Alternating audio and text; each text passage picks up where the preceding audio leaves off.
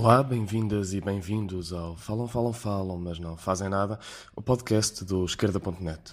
Hoje falamos de morte assistida e da forma como uma maioria de deputados, constituída essencialmente pelo PSD, pelo CDS e pelo PCP, decidiram impor o sofrimento como forma de viver os momentos da morte. O Parlamento discutiu e votou ontem, terça-feira, quatro projetos que despenalizavam a morte assistida.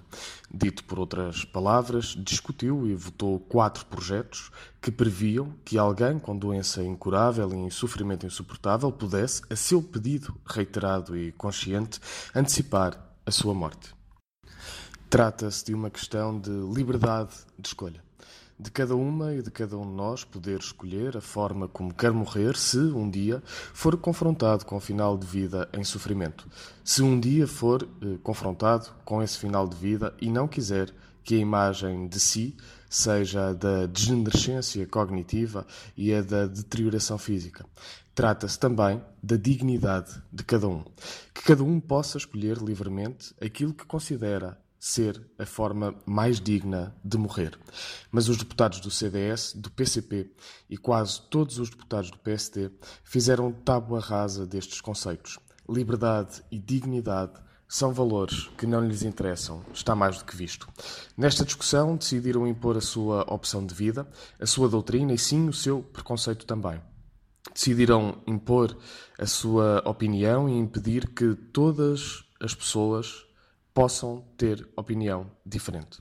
Para estes deputados, só há uma forma de viver os momentos de final de vida e todos têm que seguir o que estes deputados impõem como forma de viver e de morrer.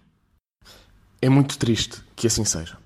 Triste também foram os supostos argumentos que estes deputados foram desfiando, sem qualquer pejo de recorrer à mentira e à invenção de factos para tentar fazer com que o país ficasse refém do discurso do medo.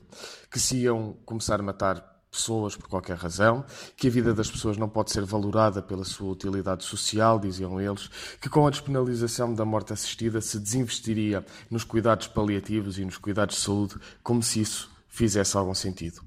Triste figura e mais triste do PCP que replicou um por um os argumentos mais reacionários do CDS. Todo este suposto argumentário do medo tinha um pequeno problema é que os projetos que estavam em discussão não diziam nada disso. E veja-se lá, até diziam que o recurso à morte assistida só pode ser feito a pedido do próprio.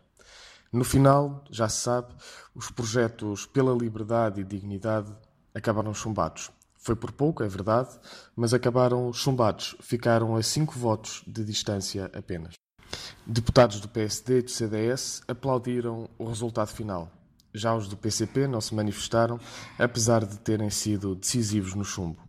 Mas a pergunta que fica no ar é que aplaudiam estes deputados, afinal, a forma como impuseram as suas opções de vida aos outros, sem qualquer respeito pela liberdade de cada uma e de cada um de nós, que festejariam estes deputados, a forma como impuseram o sofrimento inútil como forma única possível de viver o fim de vida?